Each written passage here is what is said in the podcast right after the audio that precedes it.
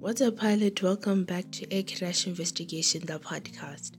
I'm your host, Kai Jordan, and in today's episode, we are going to be talking about the aircraft, or rather the flight that flew on empty. Very suspicious, but either way, before we continue, as always, do not forget to rate us five stars on the podcast platform that you're listening to us on and check out our social medias, ways in which you can support the podcast through Patreon and buy me a coffee. Those links will be in the description. And without wasting any more of your time, let us officially get into it. Air Transat Flight 236 was a scheduled flight for the 24th of August 2001. Its origin was Toronto Pearson, our favorite airport, but Toronto Pearson International Airport, Ontario, Canada, and its destination was Portela Airport, Lisbon, Portugal.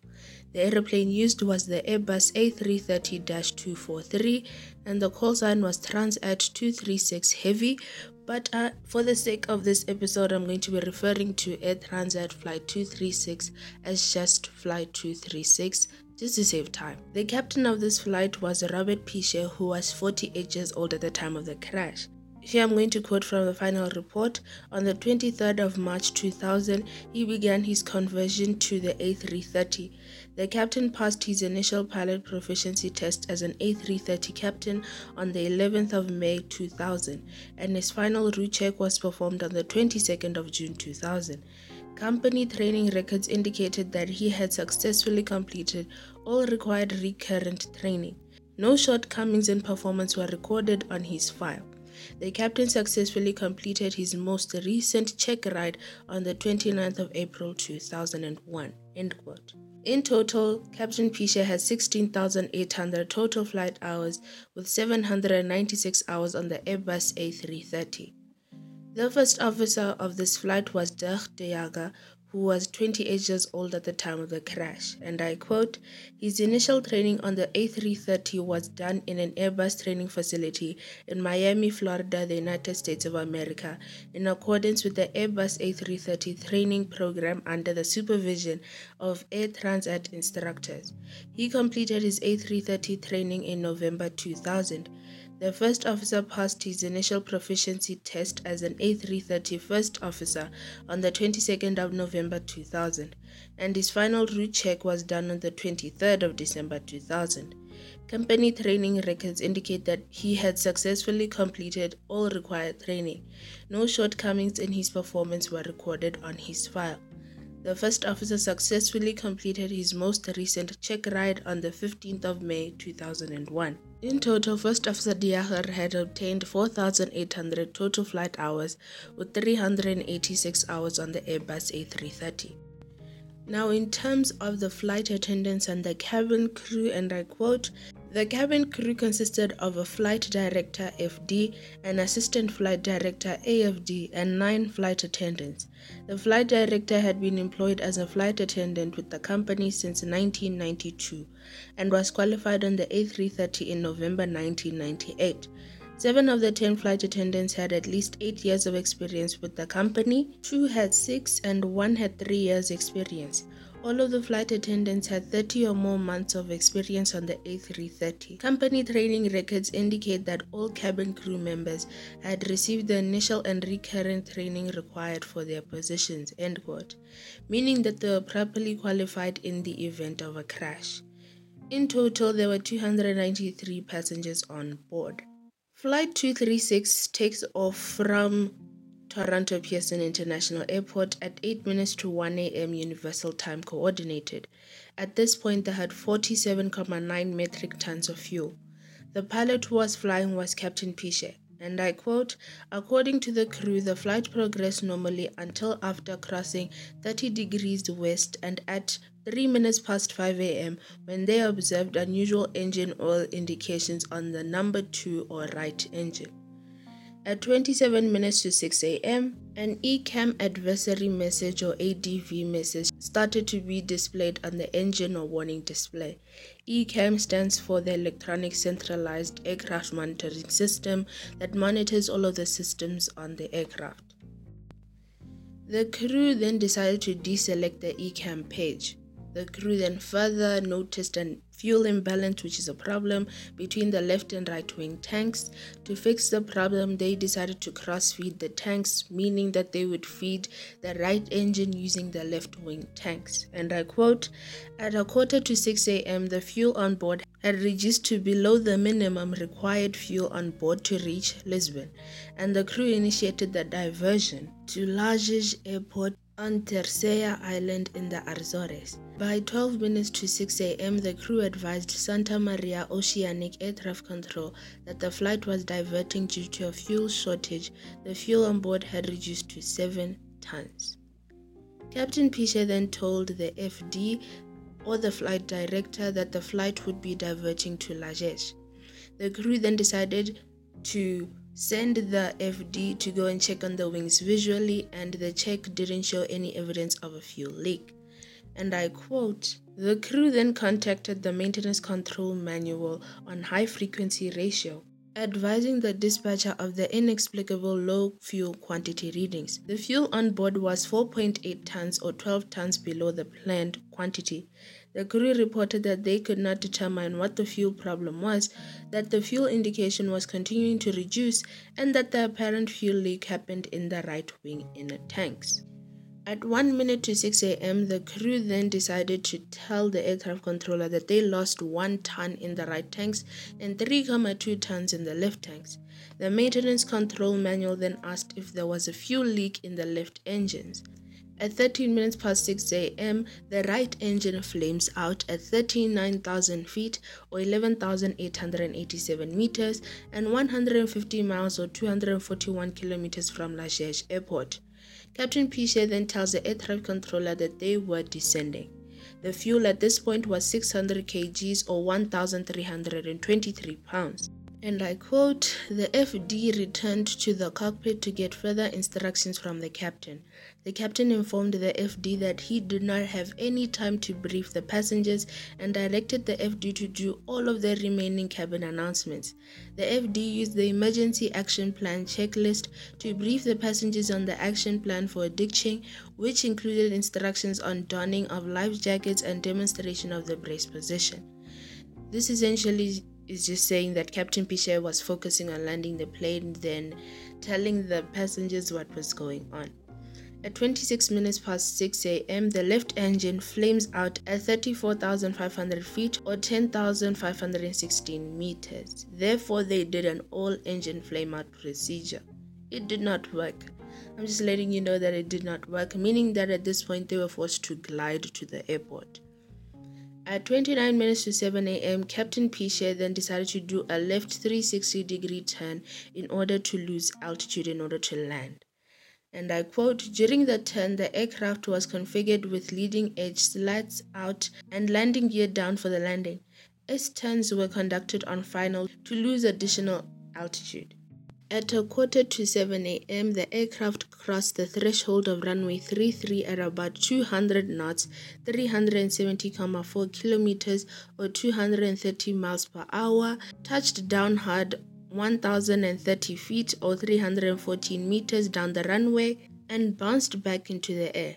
The second touchdown was at 2,800 feet or 853 meters from the approach end of the runway, and maximum braking was applied. The aircraft came to a stop 7,600 feet or 2,316 meters from the approach end of the 10,000 foot or 3,048 meters runway. After the aircraft came to a stop, small fires started in the area of the left main landing gear wheels, but these fires were immediately extinguished by the crash rescue responder vehicles that were in position for the landing. The captain ordered an emergency evacuation. 14 passengers and two cabin crew members received minor injuries, and two persons received serious injuries during the emergency evacuation. The aircraft suffered structural damage to the fuselage and to the main landing gear. This essentially means that everyone survived, and we are so happy that everyone survived because usually these crashes result in the loss of essentially everyone on board's lives. So the crash was investigated by the Portuguese Aviation Accidents Investigation Department with the help of the National Transportation Safety Board of the United States. So when it comes to the wreckage, and I quote, the aircraft landed on the hard surface runway 33 at Lajes. The aircraft structure remained intact. Minor components of the main landing gear wheel assembly was scattered along the runway. End quote. So this crash was easier to investigate because the aircraft was still intact. So, as we can tell, there was a lot of problem with the fuel because a lot of people are saying, oh, maybe you have a fuel leak, maybe you don't have a fuel leaks. So, I'm just going to be describing the workings of a fuel pump before we get to the problem itself. And I quote, the main tanks of the A330-200 fuel system are located in the wings and in the trimmable horizontal stabilizer THS. There is also a main center fuel tank. A crossfeed valve is fitted to connect the left and right hand fuel tanks to either engine. Each wing has an inner and outer tank. Each inner tank is divided into two parts. The division is fitted with a split valve that is normally open. Each inner tank feeds its respective engine by two main fuel pumps. Each engine has a low pressure valve that is installed to cut off fuel to the engine. Each inner tank also has a standby pump that can also feed the engine. This pump operates automatically if there is a failure of one of the main pumps. So now that we have all of that out of the way, we can focus on the tests that were done on the fuel tanks and the fuel pumps of Flight 236. And I quote, Following the occurrence, an examination of the fuel system components was conducted. A review of the fuel panel in the cockpit revealed that the six fuel pump switches were depressed, indicating that the pumps were selected on. To complete the testing, all of the pump switches that were selected to the off position. When power was applied to the aircraft, the fuel quantity displays indicated the following. The trim tank indicated 40 kgs of fuel, and then the remaining tanks indicated 0 kgs. Each fuel pump was then selected on and verified as functioning by hearing sound and by observing the pump low pressure indication, the ECAM.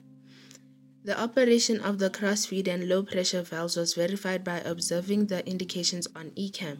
The fuel control and monitoring system report indicated that there were no failures during the flight.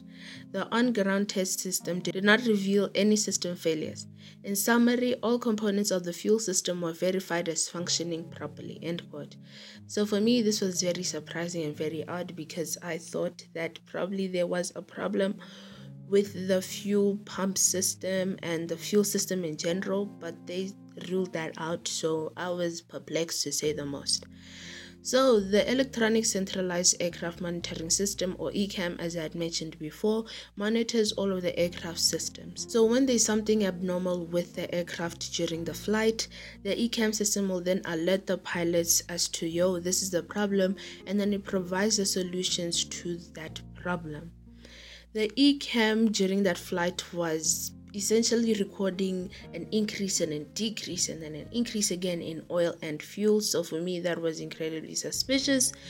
And something to mention while I was researching this case, there was actually a replacement of the right engine. I know it happens all the time.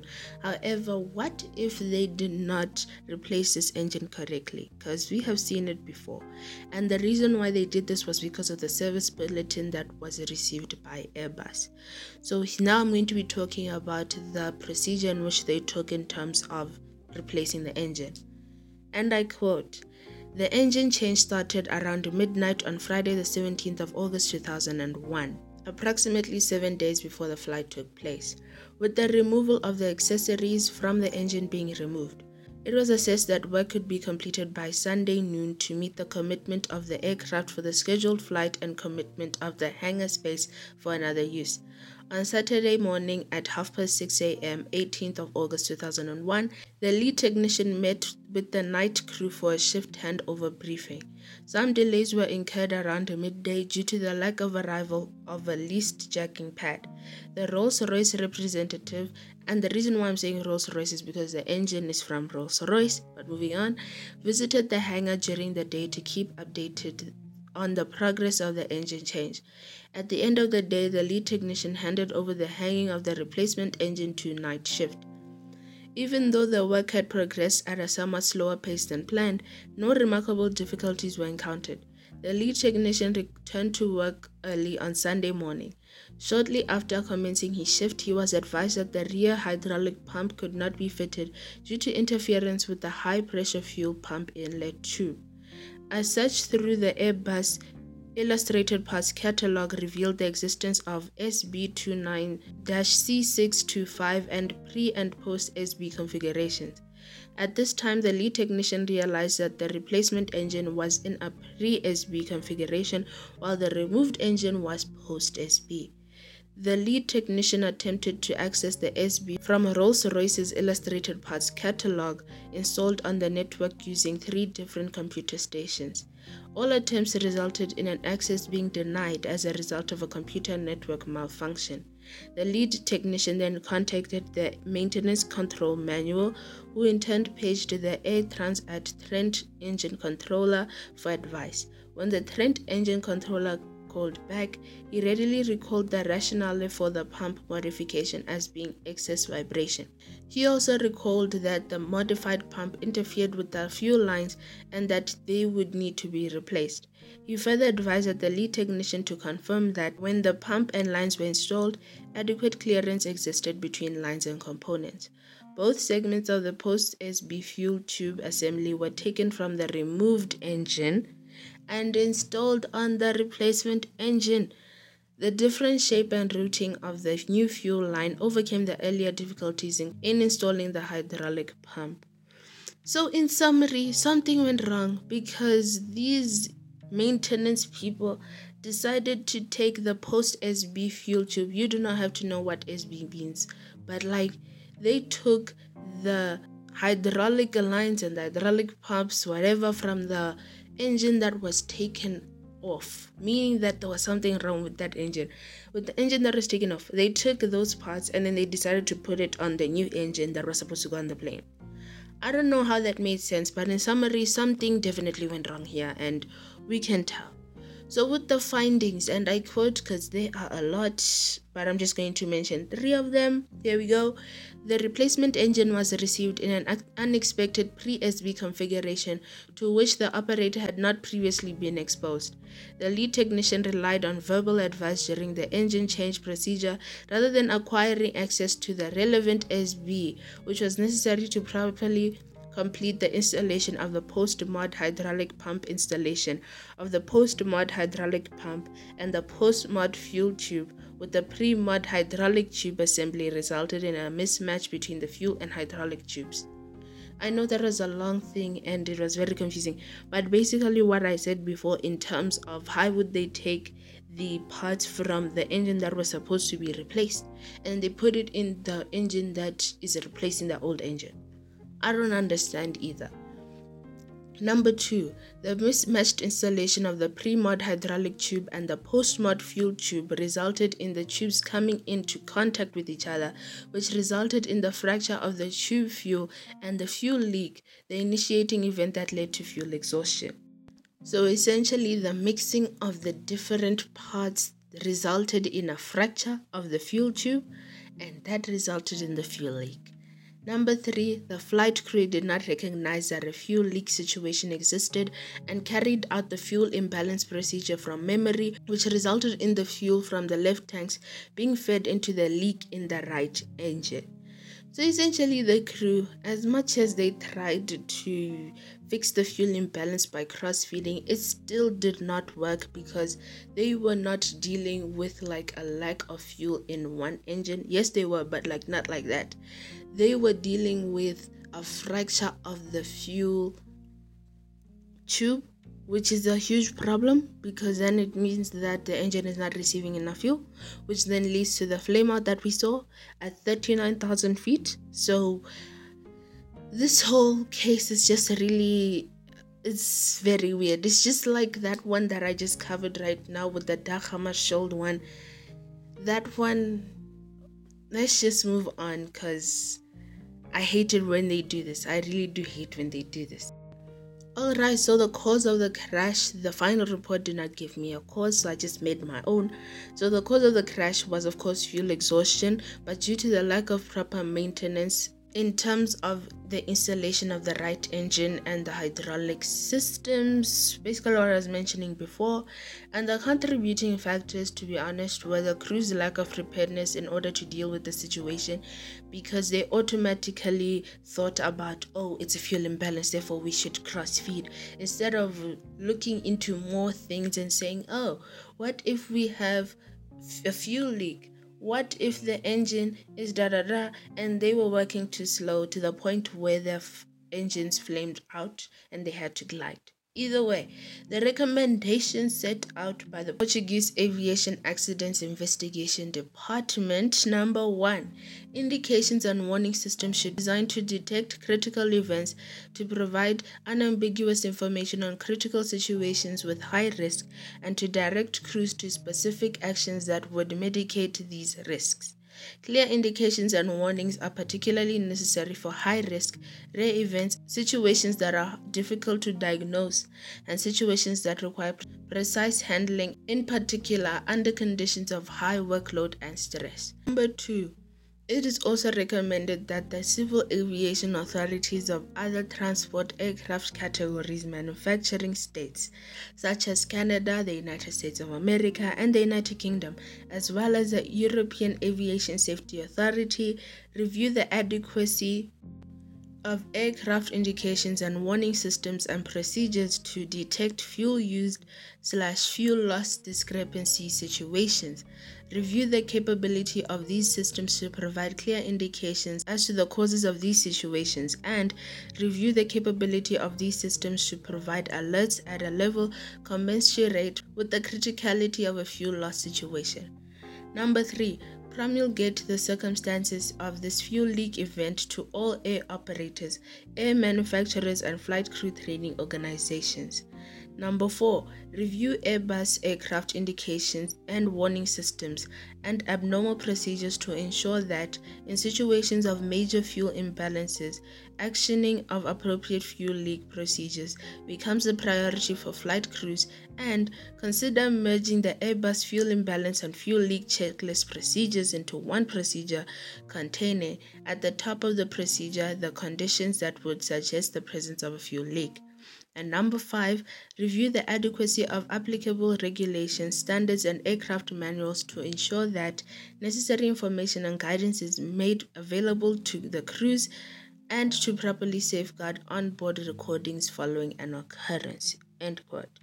Either way, that is the end of today's episode. Thank you so much for listening. Don't forget to rate us five stars on the podcast platform that you're listening to us on.